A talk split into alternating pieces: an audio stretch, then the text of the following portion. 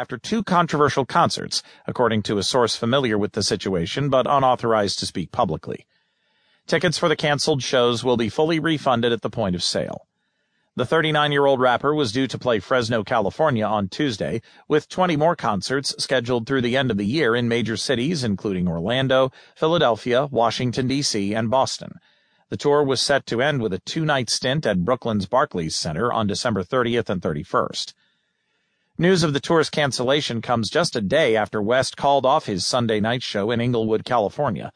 The concert was scheduled to be a makeup for his November 3rd performance, which was cut short when he lost his voice. West raised eyebrows Thursday night at his show in San Jose, California.